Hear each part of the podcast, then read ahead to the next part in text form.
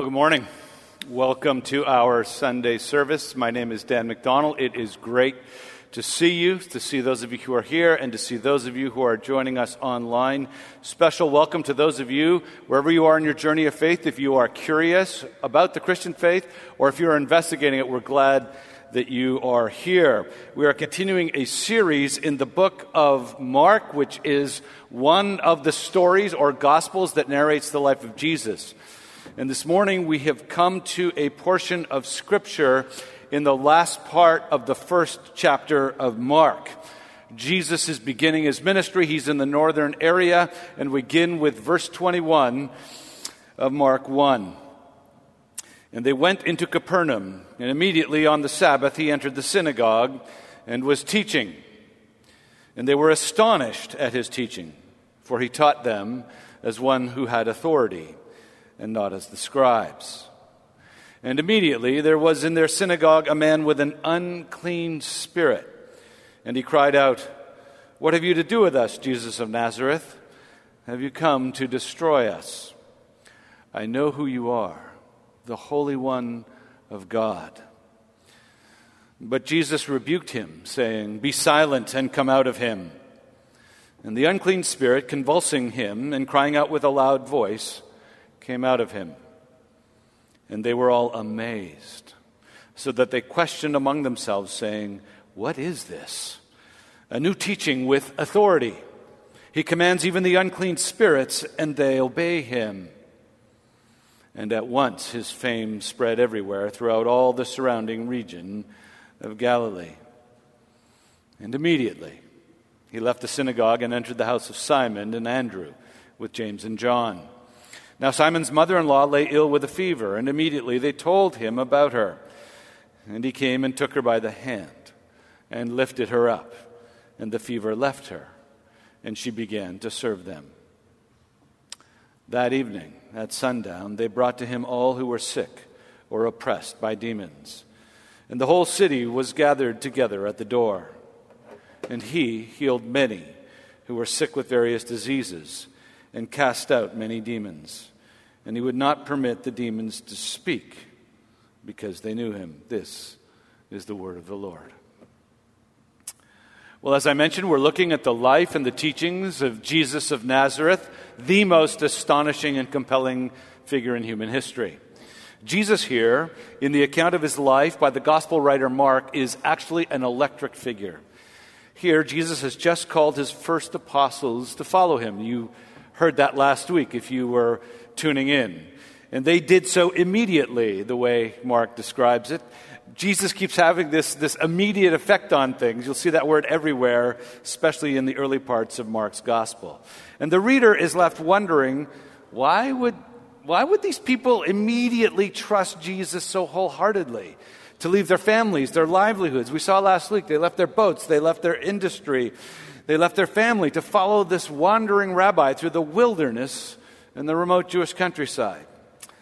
I submit to you that their question is yours and mine.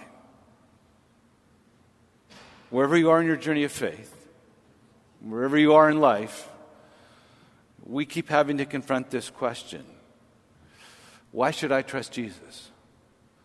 I was talking to a skeptic a couple years ago, and they were quite interested in Christianity, but they asked me this. They said, You know, I have certain accomplishments. I have a certain place in society. I have friends.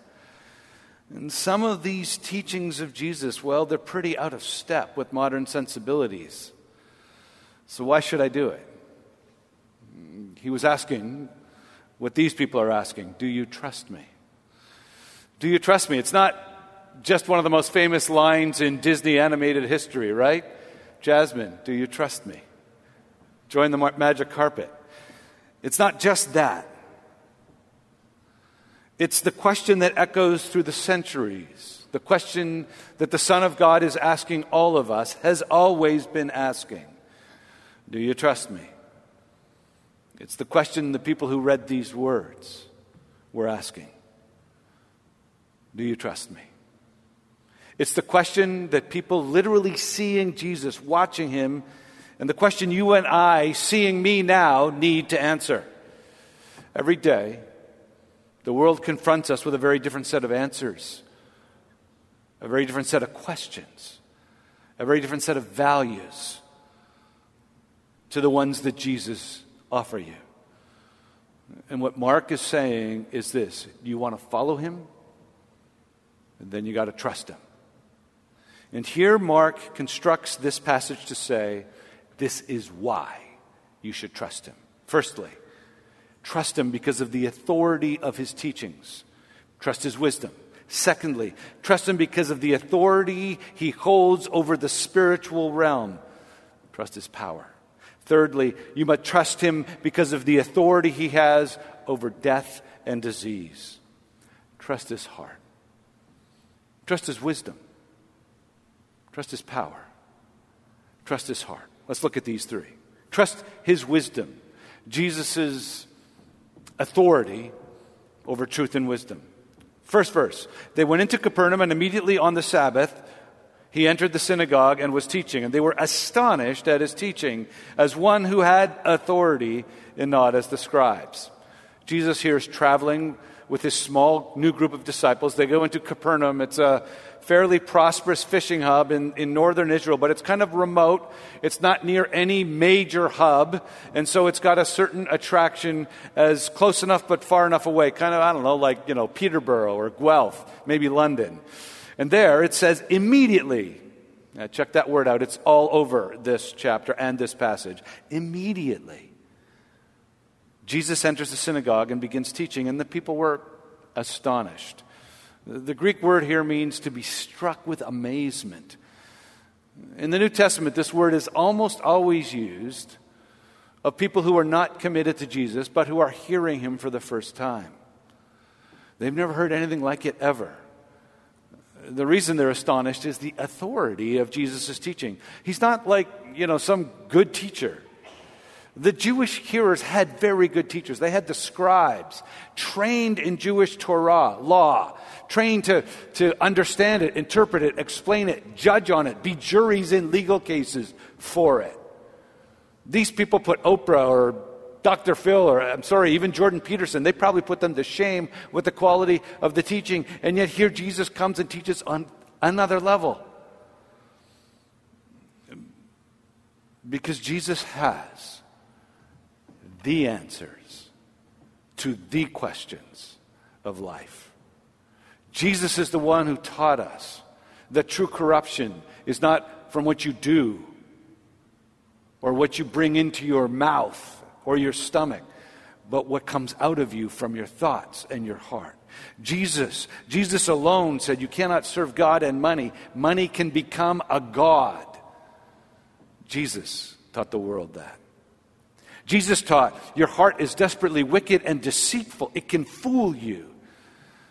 Jesus taught us that the world was fundamentally flawed, that there was corruption seaming through every part of it that it's broken in ways that constantly disappoint us and break us. And yet, so beautiful, it constantly haunts us and tempts us. Jesus taught this. He alone said, Blessed are the poor in spirit, for theirs is the kingdom of heaven. Jesus is the only one who really knows which way is up. He knows how the world works because he made it. This is Mark's point. He knows how and when and why the world was created. He knows, he knows why the platypus looks like it does. He knows why you and I came to be. He knows how you're made. He knows how we flourish. He is reality. He knows the past and the future. There's no one wiser than Jesus.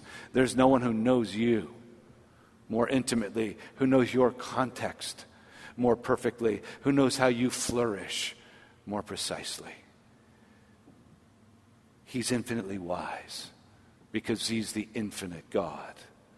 I was recently talking to a young couple about their desire to maybe move out of the rented life and move out of an apartment into something they can own. And they don't know when and how or, or what, you know, what are the parameters for what they should do.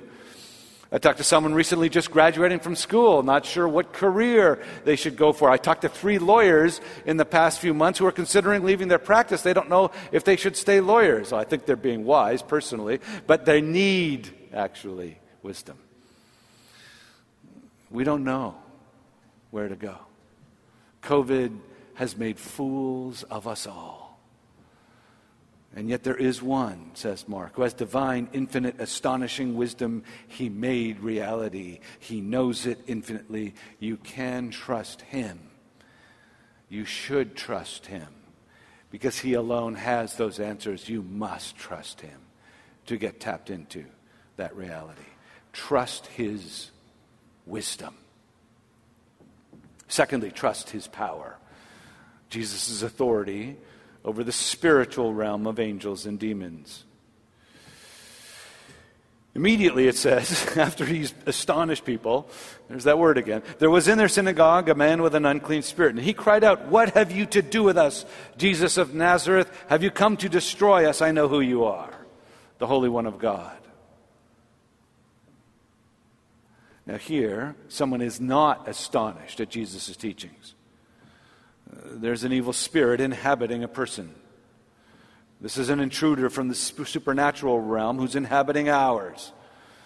We're not usually, we don't usually in our culture notice the presence of this kind of personified evil of angels and demons. Most cultures, though, in the world are quite comfortable with their presence. They know that they exist. And I need to ask you who doubt the existence of these, with all of the evil in the world, with the persistence of vicious racism throughout the centuries, the oppression of women, the horrors of Hitler and the Holocaust, the, what's happening in China with the Uyghurs, with, with, with the Armenians in the early part of the 20th century, with the Jewish people in the middle of the 20th century. Do you not believe in evil? Germany, one of the most enlightened nations in the world, had millions of its citizens agree and collude toward a system of planned, systematic murder of one group of people. That's not a couple of people being mentally unbalanced. The gospel says, our history says, there is real evil in the world. And the persistence of this level of vicious racism, of sexual slavery, shows us that there is real evil. And the gospel says it's real evil because there are evil beings present in our midst. There are both good and evil spirits. They are a real and present danger. They can inhabit and possess people. There's one right here.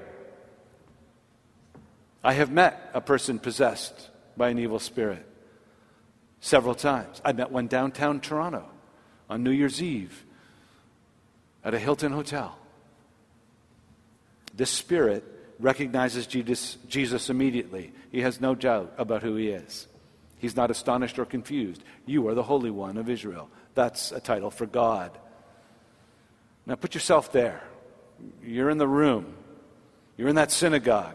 You've come on a nice Saturday morning to, to hear someone nicely interpret the words of God and then to go home to a nice lunch with your family. That's what you've been expecting.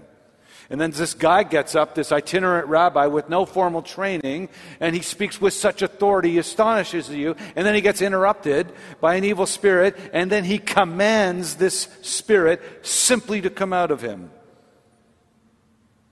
It's extraordinary. What did that evil spirit say? He said, What do you have to do with us? Probably a better translation why don't you leave us alone? The Greek really kind of means we should have our separate realms. Why aren't you leaving us alone? The evil spirit does not want to face God. He wants freedom to do what he wants to do, unrestricted. And by the way, think about that. Is it possible that part of the nature of evil is to try and find freedom from the restrictions on evil that God would create. Now you're there, you're in the synagogue, and you're, you're seated, and you're uncomfortable. Your nice morning has been completely disrupted. How are you feeling? You're probably feeling like the average Torontonian downtown when they meet someone who's strung out on some kind of drug that's got them highly agitated. You've seen them, right? You've seen people who are strung out, walking, screaming and yelling, and, and, and a bit volatile. and they make you feel unsafe and uncomfortable. By the way, have you heard what some of them have? Maybe you have seen evil. Maybe you have seen demons possessing people after all. Like we do when we see someone high on drugs, you suddenly you feel unsafe, but you're not at Allan Gardens, you know, at 11 o'clock at night. You're, you're in your synagogue on a Saturday morning. And then Jesus just rebukes him with a word, and he's gone. Jesus here isn't Gandalf. He's not tapping into the magic that's present in the world. He's no Harry. He needs no magic because the power is in him. He is the creator of all things. Colossians 1:15 He is the image of the invisible God, the firstborn of all creation, for by him all things were created in heaven and on earth, visible and invisible, whether thrones or dominions or rulers or authorities, that includes spiritual authorities. All things were created through him and for him, and he is before all things. And in him all things hold together. So the Spirit here is subject to him. And the Spirit cries out loudly because the Spirit doesn't want to leave. But the Spirit obeys the rabbi. Why? Because he has to. Because the demon is speaking to his master the one who has power over him. Jesus Christ is no mere human teacher, he's no mere guru. He's the Lord, the Lord of the cosmos, the creator of the realm of spirits and angels and demons and you and me. Is there evil in the world? Yes, there is. Is pornography only a harmless practice of escapism and fantasy? No, it is not. It is evil. Is the sexual slavery of millions of young women around the world a regrettable and understandable practice? No, it is evil. There is evil in this world, and there's evil in you and me. There are dark thoughts in you, as there are in me. Selfish patterns of resentment, envy, pride, cruelty, criticism of others. I remember reading a survey soon after I left university that said 70% of men, if they could get away with it, would have sex with a woman even if they didn't consent to it. Think about that. That's evil in our hearts. Is there part of us that wants distance from God so we can have freedom to do what we want to do? All of us feel that way. All of us, even the most religious of us. There's evil in all of us. The Bible calls it sin, the desire to do what we want when we want. Foucault said it well. It's a kind of inner fascism, he said. He said the strategic enemy is fascism, the fascism in us all, in our heads and in our everyday behavior. The fascism that causes us to, to love power, to desire the very thing that dominates and exploits us. Don't you want power over evil? Don't you want to see victory over evil? Don't you long to see freedom from evil for you, for your loved ones, for our culture? Get back in that synagogue and look at that person who's just commanded an evil spirit to come out and it obeys him. He is the one who has the power to give it to you. And then look at the person who's just been freed. As the evil spirit comes out of him, what do you see on his face? What emotions? Relief, gratitude, joy, peace, freedom. Not the freedom to do what he wants, but the freedom from the power of evil over him. Not sexual freedom, soul freedom. Freedom from the inner fascist what freedom do you actually want in your heart of hearts? Freedom from God to do whatever you want? Or the freedom that God gives to his children to break the power of evil in you? Which freedom do you choose? The gospel says to come to Jesus is to come to the one who has the power to give you the deeper, greater freedom. The one who came into full humanity but retained the status of God he has the power to break evil in you and me and anyone. You must trust Him because He has the authority over evil. Finally, don't just trust His wisdom, don't just trust His power, trust His heart. It says in the last part here that Jesus immediately, there's that word again, leaves the synagogue, goes to the house of Simon and Andrew. The mother in law has a fever, and he heals her. And then, picking it up in verse 32, the evening comes, it's sundown, and the whole area, all in the area, start to bring him all who were sick and oppressed by demons. The whole city of Capernaum was gathered together at his door. Mark has shown us the authority of Jesus' teaching. He's shown the authority of Jesus over evil, and now he shows us the authority of Jesus over disease and death. Sure, the mother in law had a fever, and fevers can break. We know medically uh, we could maybe dismiss that one, but not everybody else, not all those other diseases. People bring their relatives, their friends, and Jesus, out of love and compassion, just heals and heals and, and, and removes demons from people and heals. Do you fear COVID? Do you fear disease? Do you fear death? We all do. Look at our response to COVID. Look at all the industries for health and anti aging and to protect us from disease and death. We fear it. We hate it. We know the wrongness of it. It has a grip upon us, and Jesus comes into the middle of that fear that grips you and says, I can free you because I can heal you. I am the resurrection and the life. He told Mary and Martha. He who believes in me, though they die, they shall live forever. And what Mark is doing here is two things. The first thing is kind of the obvious one by now. He's showing the different kinds of authority that Jesus has. He has the authority in the wisdom of his teaching. He has the authority in his power over evil and the supernatural realm. And he has the authority even to heal de- disease and break the power of death. That's what only God can do. That, that threefold perspective shows us that Jesus came to reverse all of the parts of the curse if those of you who know your biblical history, when Adam and Eve rebelled from God, a curse came upon humanity and upon the earth. And Jesus is breaking every element of it. But he's saying something much more personal to you and me. Do you trust me? Do you need wisdom? Trust me. Do you need power over evil in your heart or in the world? Trust me. Do you need healing over disease and death? Trust me. But there's a strange little tagline at the end here that Mark says he tells the demons to be quiet and not talk about him. He doesn't want his authority to get out too quickly. Why? What's he doing? Mark is saying what he will say more deeply later trust his heart. Because what Mark is alluding to here is that Jesus is not yet ready. He has not fulfilled his full task.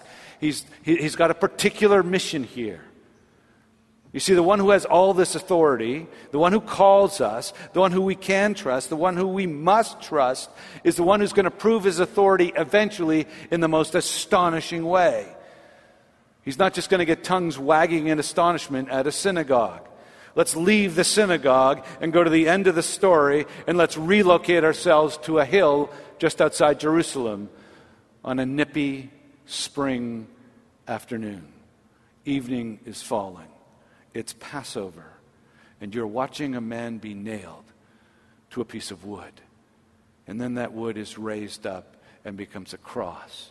And this man who astonished you in the synagogue is now crucified to two pieces of wood so that he can feel the most excruciating pain, ripping his joints at every moment when he lifts himself up to be able to give himself the ability to breathe until he suffocates in mind blowing pain.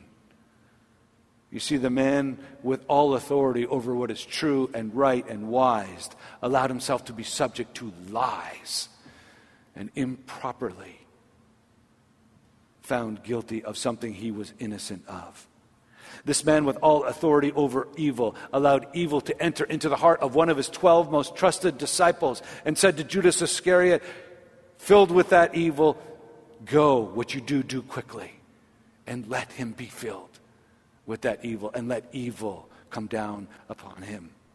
And this man with authority over disease and death, now strung up to face one of the most cruel deaths ever devised by any culture in human history, allows death to come to him. Why? Why is this one with all this authority over them being subject to evil, death, and lies? Because this God man came not to be installed as a hero or emperor, which would probably have happened if what was happening at Capernaum got out too quickly. But he came to suffer and to die for you and for me.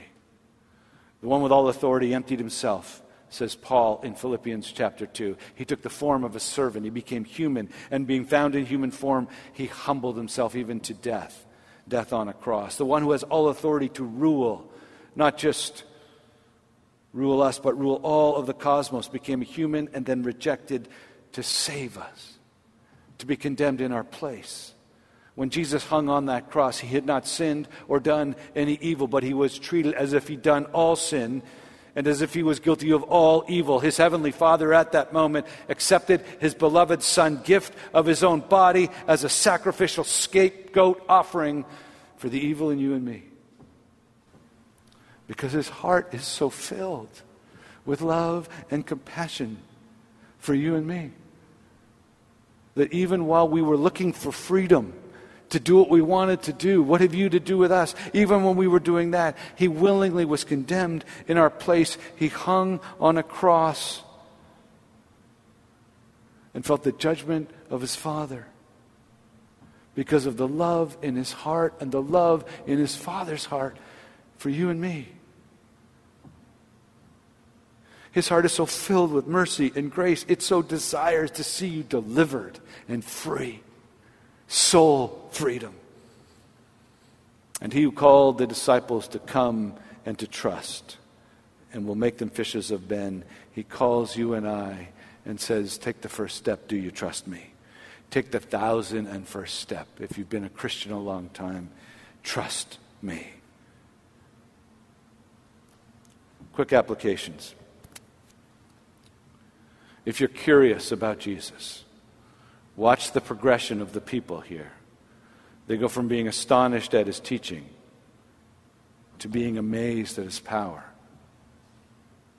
to bringing their friends and their sick ones and their demon possessed ones to him in faith at the end of the day. You see, that's the journey. That's the journey of faith that God's calling you to you might be curious. You might find some of the stuff really interesting. It's alternatively attractive and scary. But are you amazed at him and his power? Are you willing to trust him and come to him with your needs? Or are you like the evil spirit, I just want my distance? Do you trust him? Or do you just want your distance? Aldous Huxley, famous intellectual of the 20th century, admitted that a lot of his own progressive arguments against traditional religion came down to this we just wanted freedom to do what we wanted to do morally. Where are you? Take the next step. Go from astonishment to amazement to trust. Come to Jesus. He will heal you. Christians, it's the same for you. It's hard to trust Him, isn't it, with our next step? It's hard to trust Him with the tragedies of our lives. It's hard to trust Him with the decisions of our careers. It's hard to trust Him. We want to take it back to ourselves. But the one who has all authority over you, who has all wisdom for you, who can take the evil out of you and make you new is the one who died for you. It's the one who rose for you. And so he asks you, Will you trust me? Will you obey my words, even when they're hard for you to hear and harder for your culture to hear? Will you obey? my power and let me take the evil out of you. Secondly, are you willing to not only trust Him, Are you willing to walk in as his disciple to the same mission that he calls, that he, that he went into? Are you willing to come and confront evil in our culture? Are you willing, if you're conservative politically and socially, are you willing to swim upstream of some of the culture around you and call racism as the evil that it is? To call greed the evil as it is? If you tend to swim in the stream of progressive social and political circles, are you willing to call pornography the evil that it is? Are you willing to challenge the narrative about abortion and euthanasia and say God is pro life? Are we willing to enter in to fighting the good fight of reversing the curse, of helping to heal the people mentally, emotionally, physically, spending our money and our time in healing people? Are we willing to help people spiritually by telling them that there is eternal life in this one? Are we willing to enter in? Will you trust me? Will you follow me? Let's pray. Father, I thank you and I praise you for your goodness and your grace. And I ask now that we, we who are hearers, would be willing to become doers of your teaching and to follow you, submit to your authority. We love you and we praise you. We thank you for your goodness to us in Christ's name. Amen. All right, we, uh, we have the Q&A phone, and uh, we have sparked a revolution. I see 10 questions. I won't be able to answer all of them. I'm going to answer a, a number of them. Uh, can I please elaborate about the evil spirit you encountered? How uh, did you know? Uh, about five or six of us encountered this one. We were all Christians. We were at a conference. They wandered into our conference and asked what was going on. We said it was about Jesus. They immediately began to blaspheme him and then swear, and then their face got mottled. They got physically agitated. Then they spoke in some guttural, bestial voice. And then when we tried to calm them down, they got physically violent and we could not control them, so we had to wait for them to calm down, move them outside of the room. We did it again. The same thing happened. It was very clear. It was the same pattern I've seen in other countries. That was what it looked like then. Okay, four questions about my encounter on New Year's. Uh, people who uh, struggle with mental health disorder, we often feel the tension between the disorder itself and the evil of this world. How do we ask God to cast out the evil in our heart and ask for healing? These are really good questions, and I'm going to extend this to physical diseases that don't seem to be curable. One of the things that we have to realize is that the one who came to reverse it, Jesus, himself suffered through it, and he gave us a pattern. It's a pattern of partially now and fully later. Jesus, who came to conquer death, didn't conquer death immediately. He went through death, and then he rose from death. And he gave us a pattern. You will one day be free from emotional or physical disease, but it may not be cured in this lifetime. But I'm the God of resurrection who rose for you, and I will bring you to where I am. I will help you rise, and there you will be free of all of it. And so, what Jesus promises us is not always going to happen in this life. Matter of fact, if we were healed from all disease and all aging, we would never die. But he promises all of his people that they will have his presence and his power to endure with grace that which has afflicted them. God allows the rain to fall on the righteous and the unrighteous, says the Old Testament. He allows the afflictions of this life to fall upon all of us. But He gives us a power to deal with it differently, to endure it with love, faith, hope, and joy, and to one day know that we will be released from it. Okay, I'm going to ask one more question and that, that will be done. How do we distinguish between mental illness and someone on drugs from someone who's actually possessed? That's a very good question. I don't always know. Um, and, and I'm not, um, I'm, not an, I'm not an expert on addiction. And I'm not an expert on demon possession. But I, I do want to say this. I want to ask you to be open to the possibility that sometimes someone who is addicted may, in fact, also at that moment be dealing with something else. And I want to say this to all of you the physical realm that we experience is not as airtight as we've been taught to think. There is an interchange between that physical realm that we experience and this spiritual realm where angels and demons and God exist. And God has so ordered it that they can come in and inhabit with us and be part of our life. You live in that much more complex world than we think. But we have a Lord who is Lord over all of that world, who calls us to trust Him, to walk with Him through it. I'm going to pray now and ask the worship team and uh, the uh, liturgist to come on up to lead us in a time of reflection. Let's pray. Father, I thank you and I praise you for this time, for this grace, for your power and authority. And I ask now that you would allow us the privilege of becoming your children, of seeing you in all your authority and trusting you. For Christ's name, amen.